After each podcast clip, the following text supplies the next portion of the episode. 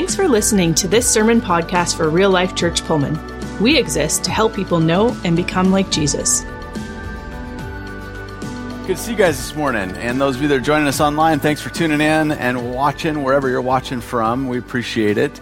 Um, we are in this series called The Good Life, and we're talking about some of the aspects of the good life. And uh, we talked at the beginning about how the good life is really countercultural and and then Corbin did an awesome job last week kind of unpacking this idea that it's not so much about uh, whether or not you have money or resources or wealth, or even if you would like to have those things. It's just that if that becomes your sole aim, the thing that your whole focus is on, that even if you achieve them, that you won't be any closer to God. And he did this great illustration on stage with a ladder and talked about God's blessing and that we have a God of abundance. And I would just say that if you missed the message last week, I would encourage you to go back and watch it or listen to it.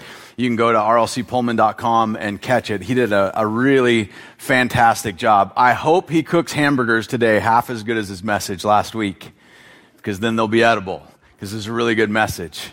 So um, it's going to be, uh, it, was good. So this week, we're going to try and build on those ideas and kind of start to see that when we're really living the good life that God has for us, is when we, uh, when we're walking that out and living in it, we really start to love people around us at, at our very best the absolute best starts to come out of us.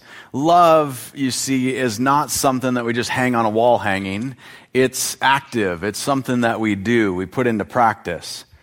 And this is something that the apostle John was trying to really um, hammer home to the early church in Ephesus.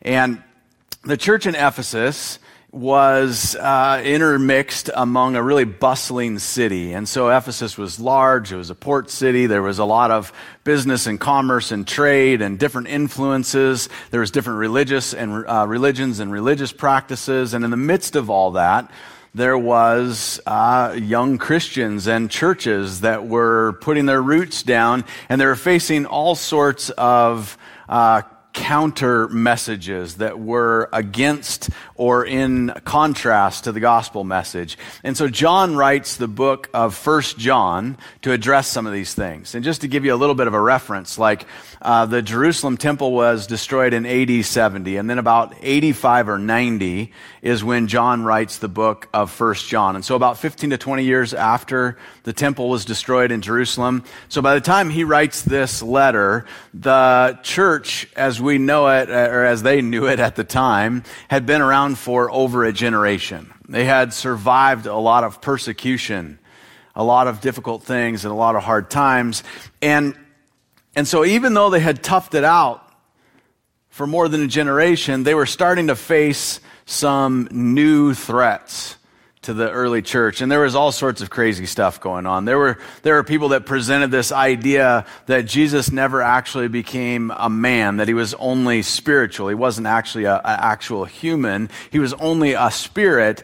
And since they believed that, they presented this idea that started to leak its way into the early church that it was the spiritual life that mattered, not the physical life. And since your physical body was just going to die and rot and it wasn't what really mattered, you might as well give it as much pleasure as you could while you're here right? And so you could imagine the direction then that that that led people to live. There was other radical ideas being presented that challenged the gospel message. There was ideas that that you didn't need to confess your sin and repent and turn from it because the truth is, people just aren't inclined to sin.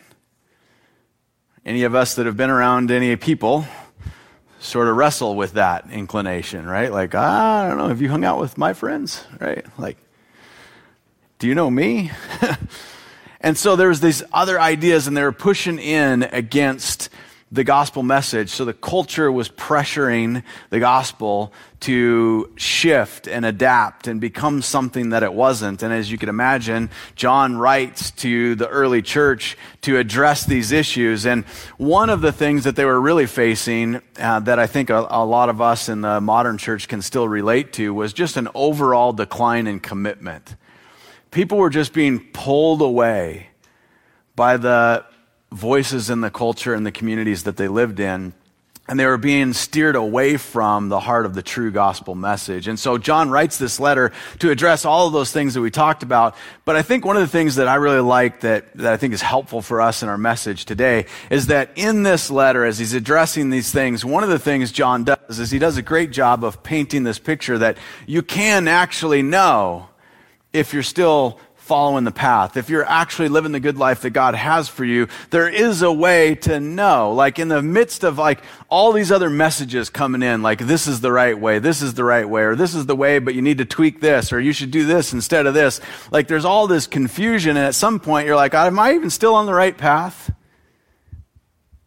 I think maybe that's something that people even wrestle with still. And so in First John, he writes these words that I think are really helpful for the, his early uh, readers, but also for us today. 1 John chapter 3, verse 7 says, Dear children, don't let anyone deceive you about this. When people do what is right, it shows uh, that they are righteous, even as Christ is righteous. But when people keep on sinning, it shows that they belong to the devil, who has been sinning since the beginning. But the Son of God came to destroy the works of the devil. Those who have been born into God's family do not make a practice of sinning because God's life is in them. So they can't keep on sinning because they're children of God. So now we can tell who are children of God and who are children of the devil. Anyone who does not live righteously and does not love other believers does not belong to God. And so Paul or uh, John is using some pretty strong words here to paint this picture that you can actually know in the midst of all these competing messages and all this chaos and all these other things that are trying to pull you away, you actually can know. Like, don't, don't get so confused. Don't let the water get so muddy that you forget. You can actually know if you're still on the path. And you know because your righteousness, your faith, and your belief in God shows up in the way you actually live. He goes on to hammer it home a little bit more for them. And I think he does something that's really important that we don't forget even yet today. He, he wants them to, to remember that the good life that God has for them, it, it's anchored in the sacrificial love of God. That's the root. Like we, we can't get away from this is where it starts and it builds out from there. 1 John 3 16 through 19 says, We know what love is because Jesus gave up his life for us. So, we also ought to give up our lives for our brothers and sisters. If someone has enough money to live well and sees a brother or sister in need but shows no compassion, how can God's love be in that person? Dear children, let's not merely say that we love each other. Let us show the truth by our actions.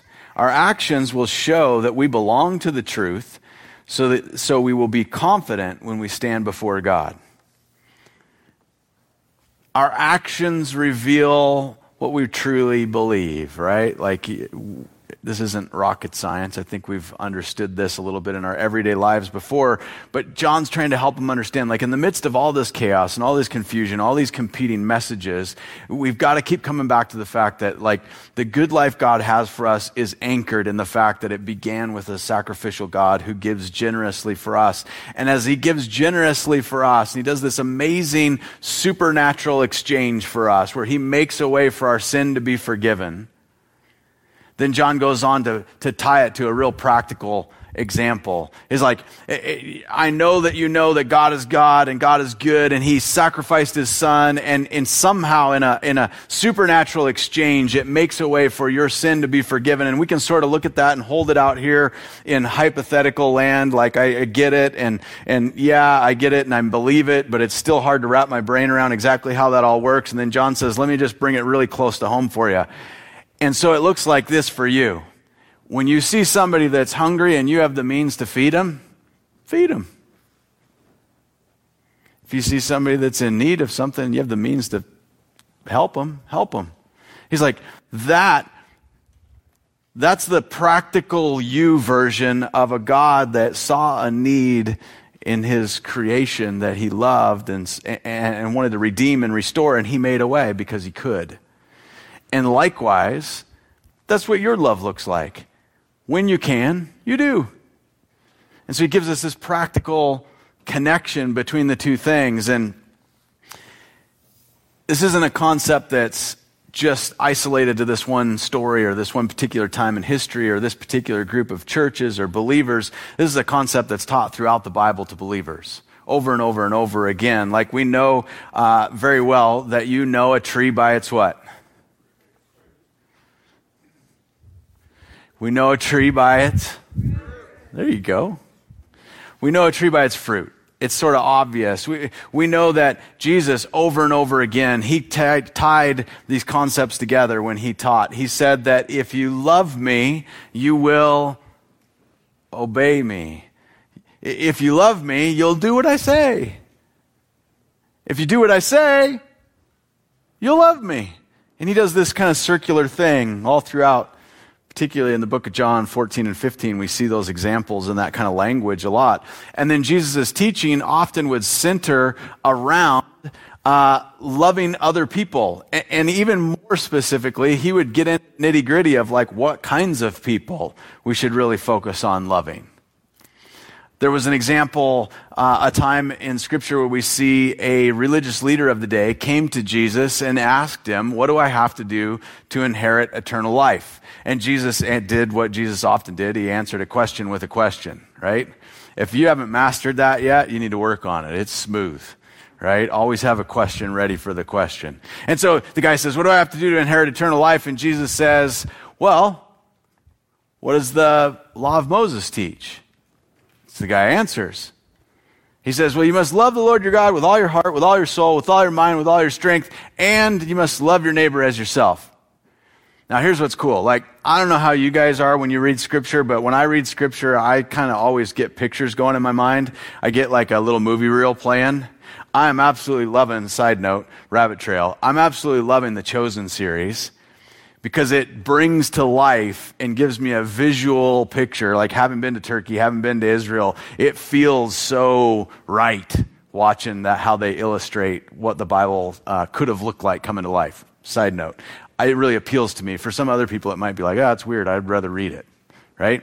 So when I read the text, I get these, I, I, get like a movie reel playing. And this particular story I love because it's one of these ones where I get this idea of Jesus being really human and really excited, right? Like he, he, somebody comes up to him and says, what do I have to do to inherit eternal life? And he's like, well, what does it teach? And he says, he says, well, you got to do, love the Lord your God with all your heart, with all your soul, with all your mind, with all your strength, love your neighbor as yourself. And Jesus is like, woohoo! Yeah! Right? He's like, somebody got it. I just imagine like, maybe he wasn't quite that excited. I don't know. That's the way the movie is in my head. It's not scripture, it's imagination.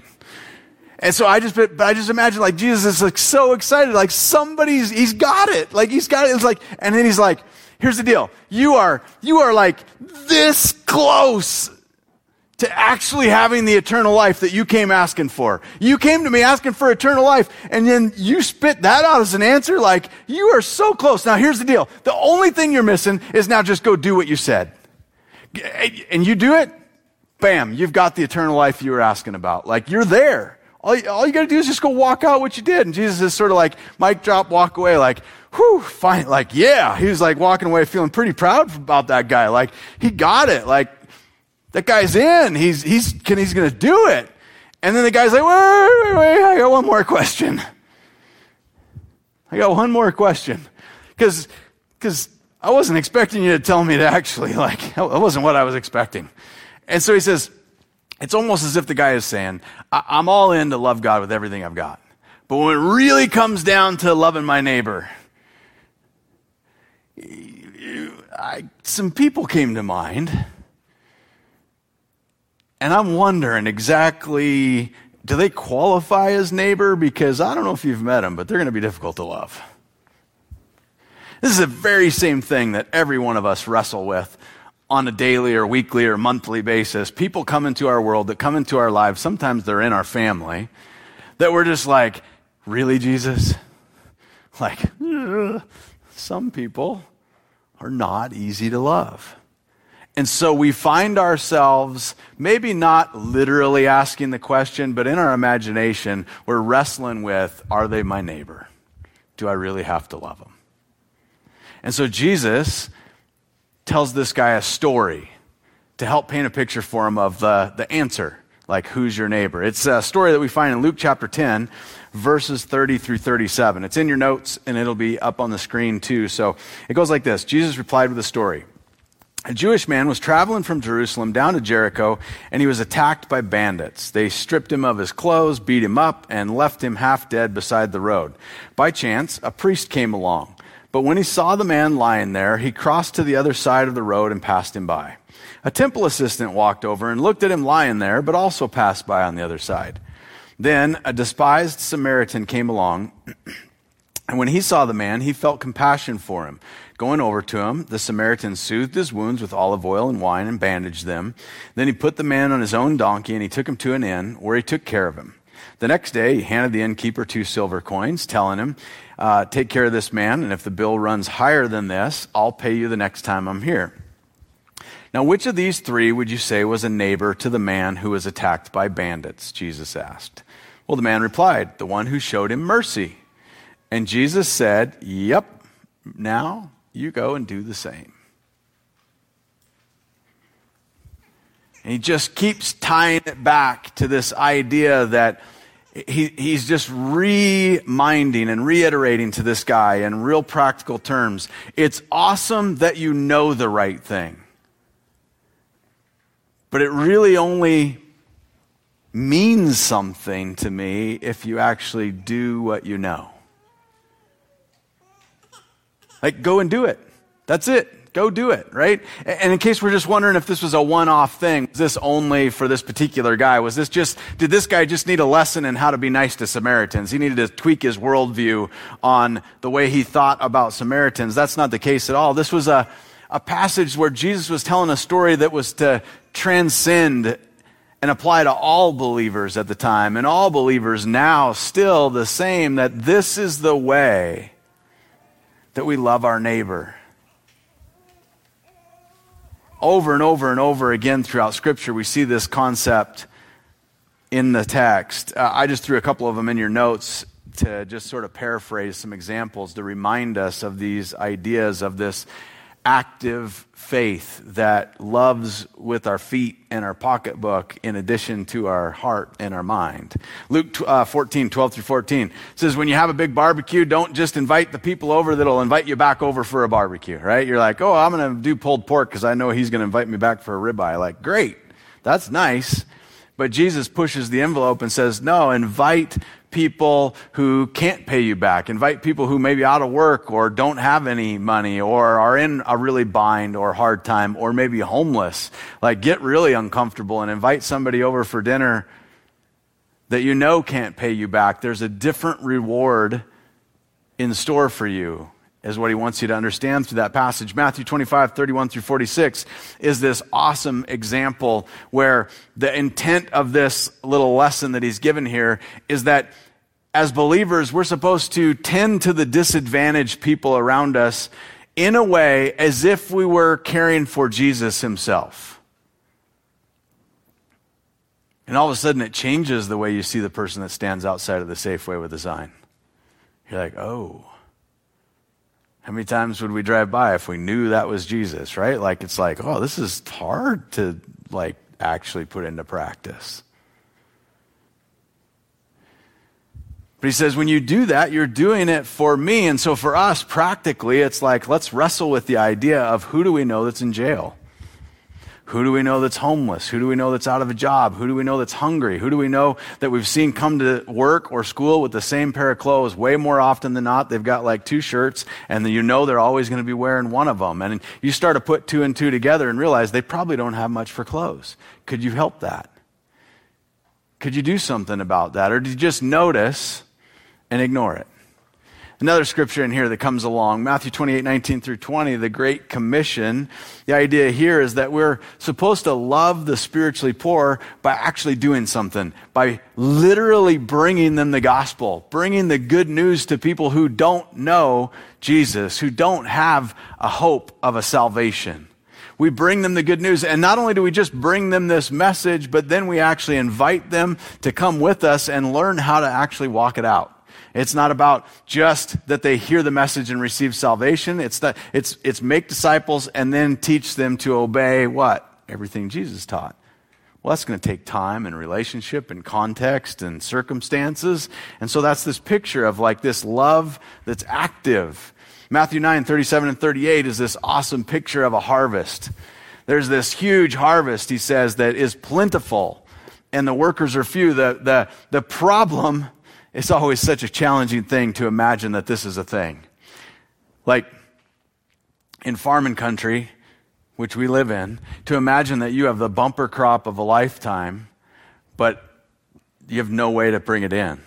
Like you can only get a third of it in with the amount of laborers you have. Like you would be on a panic to figure out how to hire help and get them in the field it, because it's like here's all of this ready, right? Like that's this picture that that Jesus is painting is like the this harvest. There are so many people who are contrary to what the culture might tell you and contrary to what the world would love you to believe and all of the goofy news and stuff going on in the world, there are so many people around us that are ready to put their faith and trust in Jesus. They just need somebody to help them, eh, help them know who he is and how to follow him.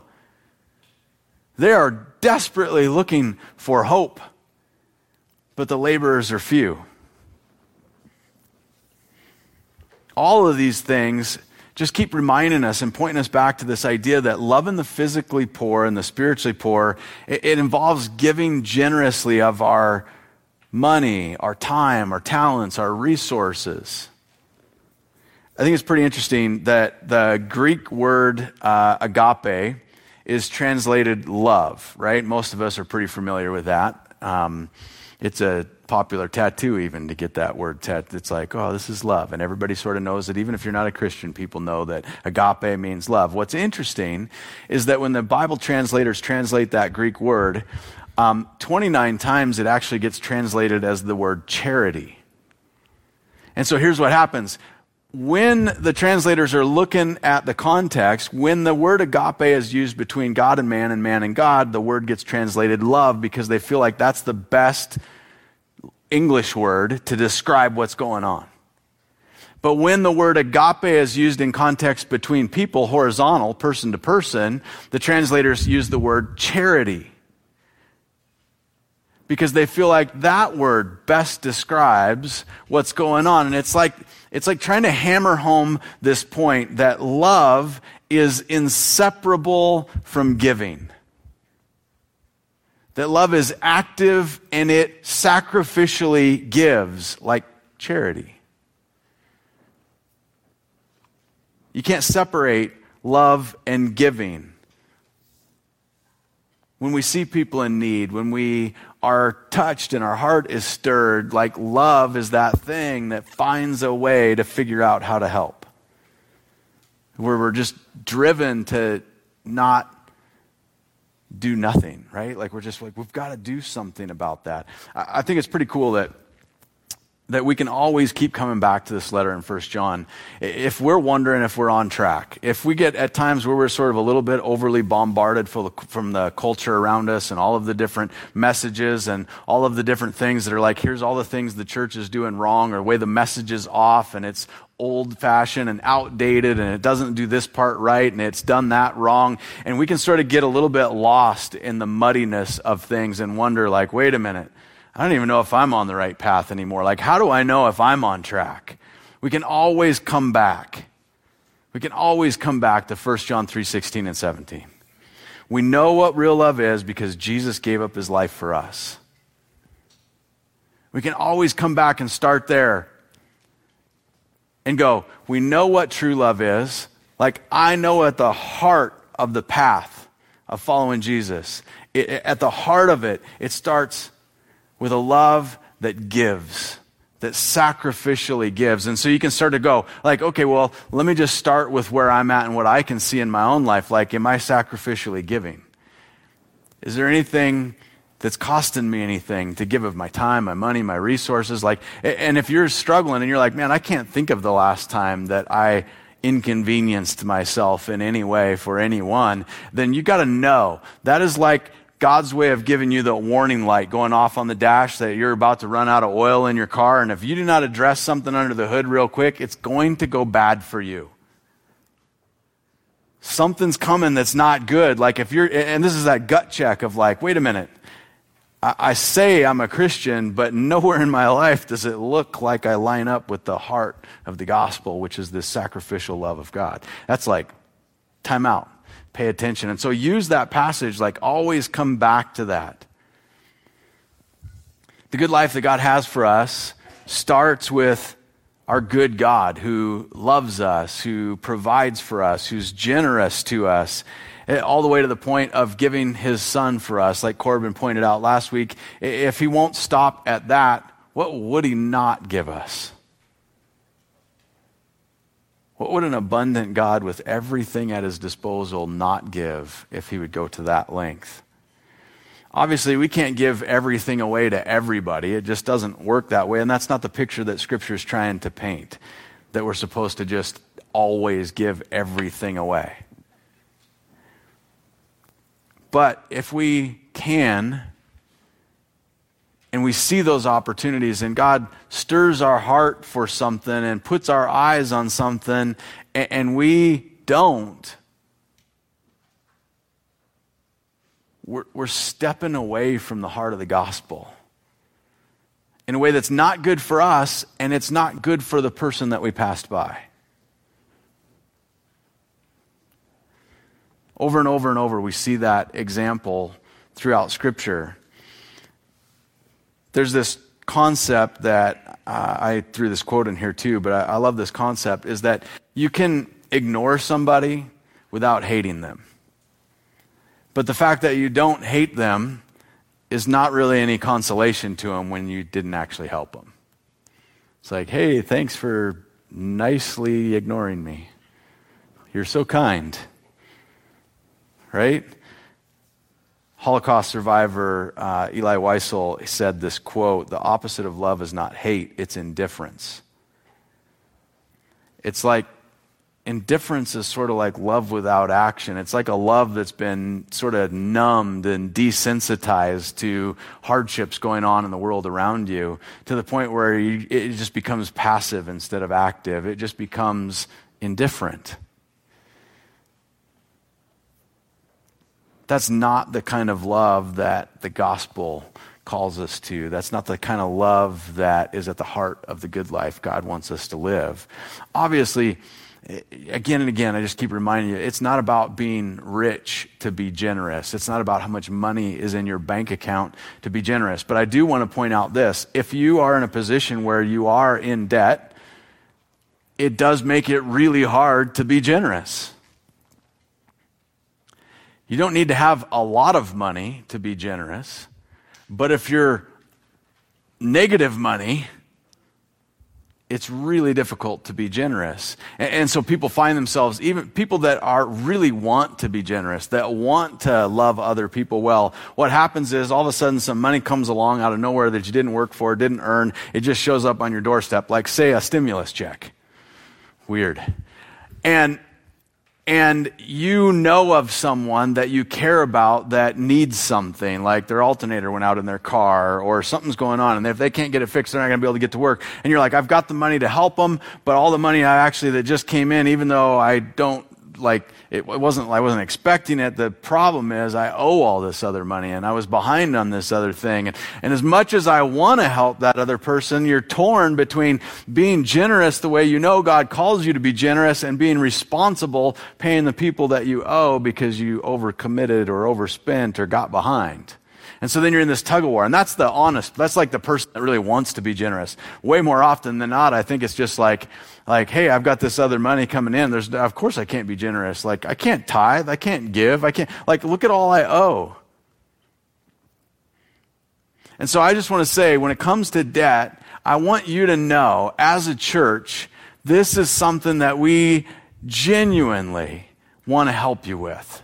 We want to come alongside people in our church family and in our community, and we want to be able to help you get out of debt. Okay? We have amazing mentors in our church that will come alongside you and help you do budget planning and kind of assess your circumstances. Where are you at? Get to know you a little bit, get to know your situation, and help develop a strategy to help you start getting on an out of debt plan, right? They're, I, I just want to make sure you understand. They're not financial planners. They're not looking to get anything out of it. We have awesome financial planners in our church. First, you got to have some finances to plan. Right? So it's not, there's, they're not trying to get you uh, anything out of it.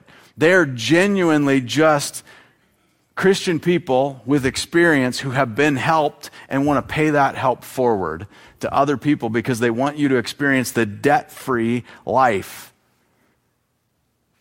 in a way that maybe you probably couldn't have got on your own, right? And so if you're in a spot where debt is a thing for you and you're like, man, I've looked at it and I think I'm doing it the best I can, or no matter how hard I try, I never seem to get ahead, or I don't stick with it, or whatever your deal is, if you're in a spot where you're ready to ask for help, then in your sermon notes, and then for those of you that are watching online, it's going to be up on the screen. There's a phone number there, and you just text the word debt to that phone number. That'll take you to a registration, and it's just a simple sign up. And then those mentors will reach out to you and they'll connect with you. But you have to make the first step, right? Like you have to make the first move and say, tap, I'm sick of this, I want help. If you do that, we'll meet you right there as a church in confidence and as I can tell you this about the, the mentors and the people that are involved in this, as much as you're willing to show up and, and do the homework they give you and, and answer the questions they have, they'll be right there with you to walk with you and help you. Because they want you to be out of debt. They want you to be in a position where you can be generous and not burdened by that. And so I just want to make sure you know that. The last thing I want to say about that concept or that little idea is I would say take that little thing out of your sermon notes, cut it out, stick it in your purse or your wallet or your car or something, put it in your notes in your phone, however your thing is. I am giving that to you as a tool to help you actively love people you know. So you might know somebody that is just always in a bind and they're trying really hard to get out of debt, but they just don't seem like they have the tools or the resources or know how to do it. You can go, Oh, wait, I got something for you. You pull it out and you're like, text debt to this thing, and someone from my church will call and help you get a plan to get out of debt. And then, the, and if you work the plan, they'll work it with you. How many people do you know want to like spend time with you to make sure that you stay on track and get out of debt? Like, is anybody else offering that for you? Like, that's in your pocket to help you love people in a tangible way. All right, moving on. So, I just can't emphasize enough over and over. It's not about how much money you have, right? Like, there's lots of poor people who are generous. There's lots of poor people who are stingy. There's lots of wealthy people who are generous. There's lots of wealthy people who are stingy.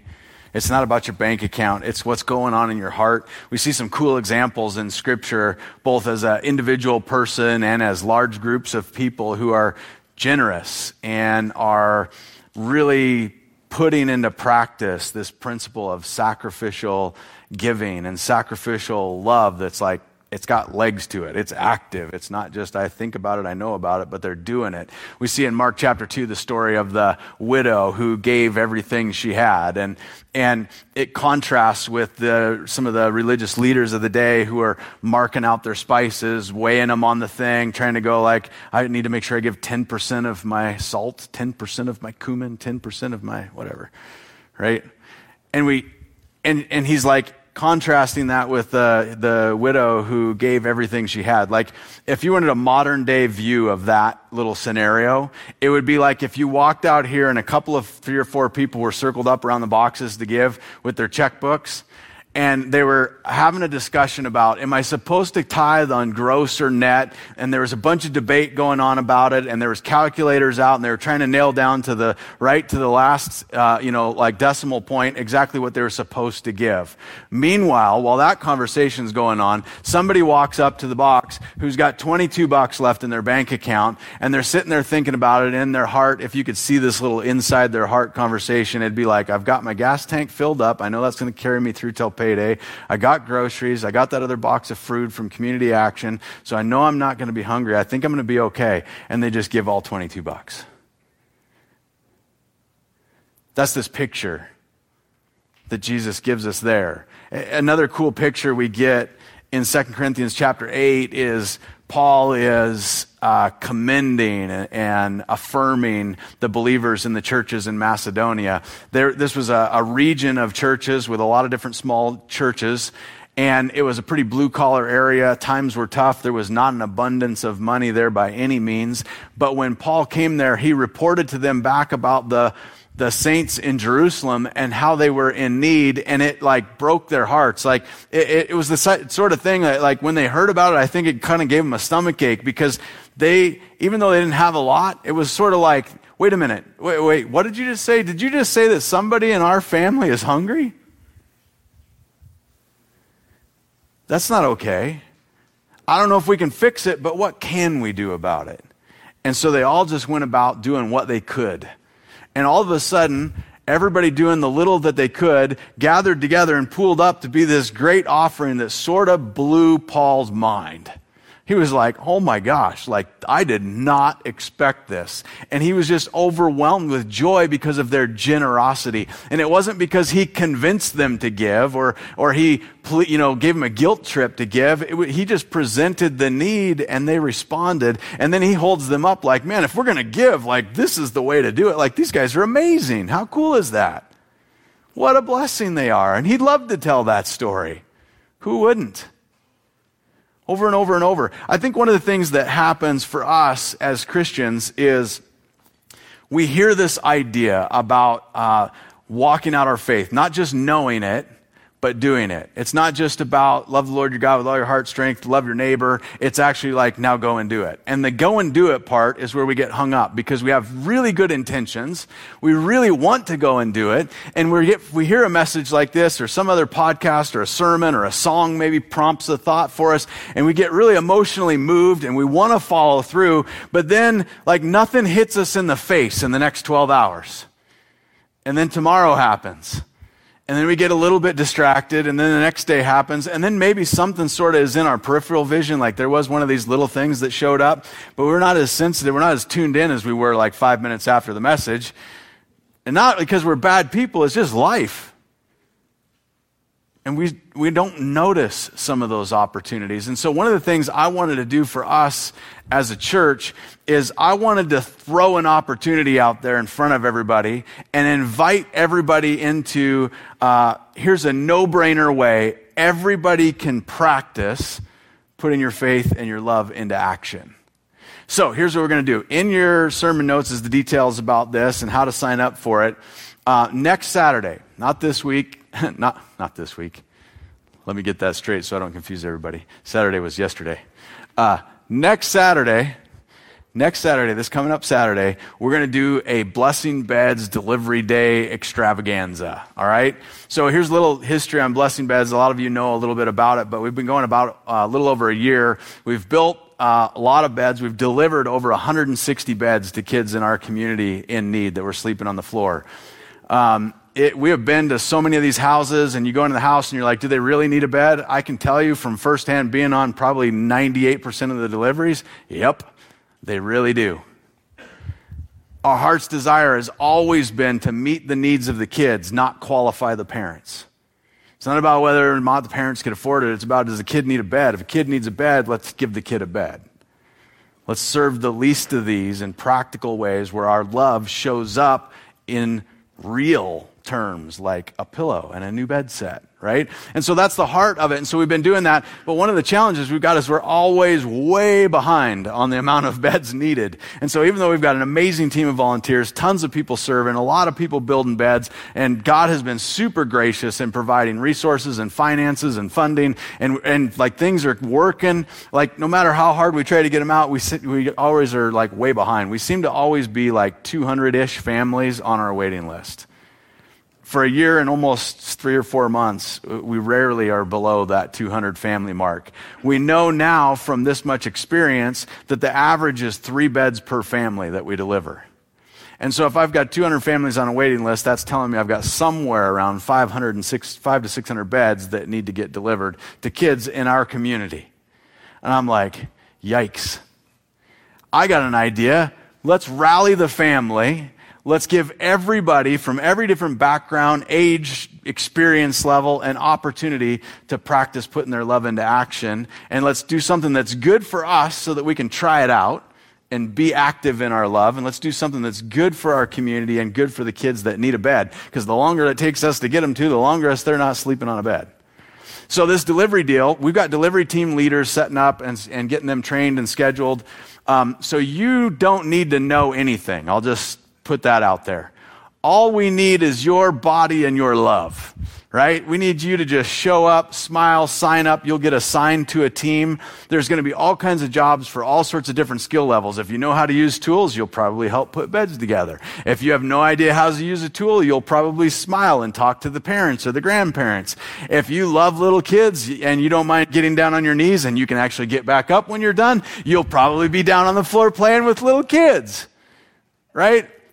There's always a dog, so somebody will have to be a dog lover. Like this is just how it works, right? So you will, there's all these different places for people to play and get engaged and serve on this, uh, on this process. And so then we're going to go out, we're going to serve. It goes all over Moscow, Pullman, Lewiston, Clarkston. There'll be teams going all over the place that Saturday. And then we'll all circle up and gather back together at the end of it. We're going to have food, we're going to have fire, we're going to have marshmallows and s'mores, and we're going to share stories about how we saw God work and what happened and what did it do to us. And we're going to share those stories when they're fresh so that we can spur each other on in our relationship with the Lord and strengthen our faith and encourage one another.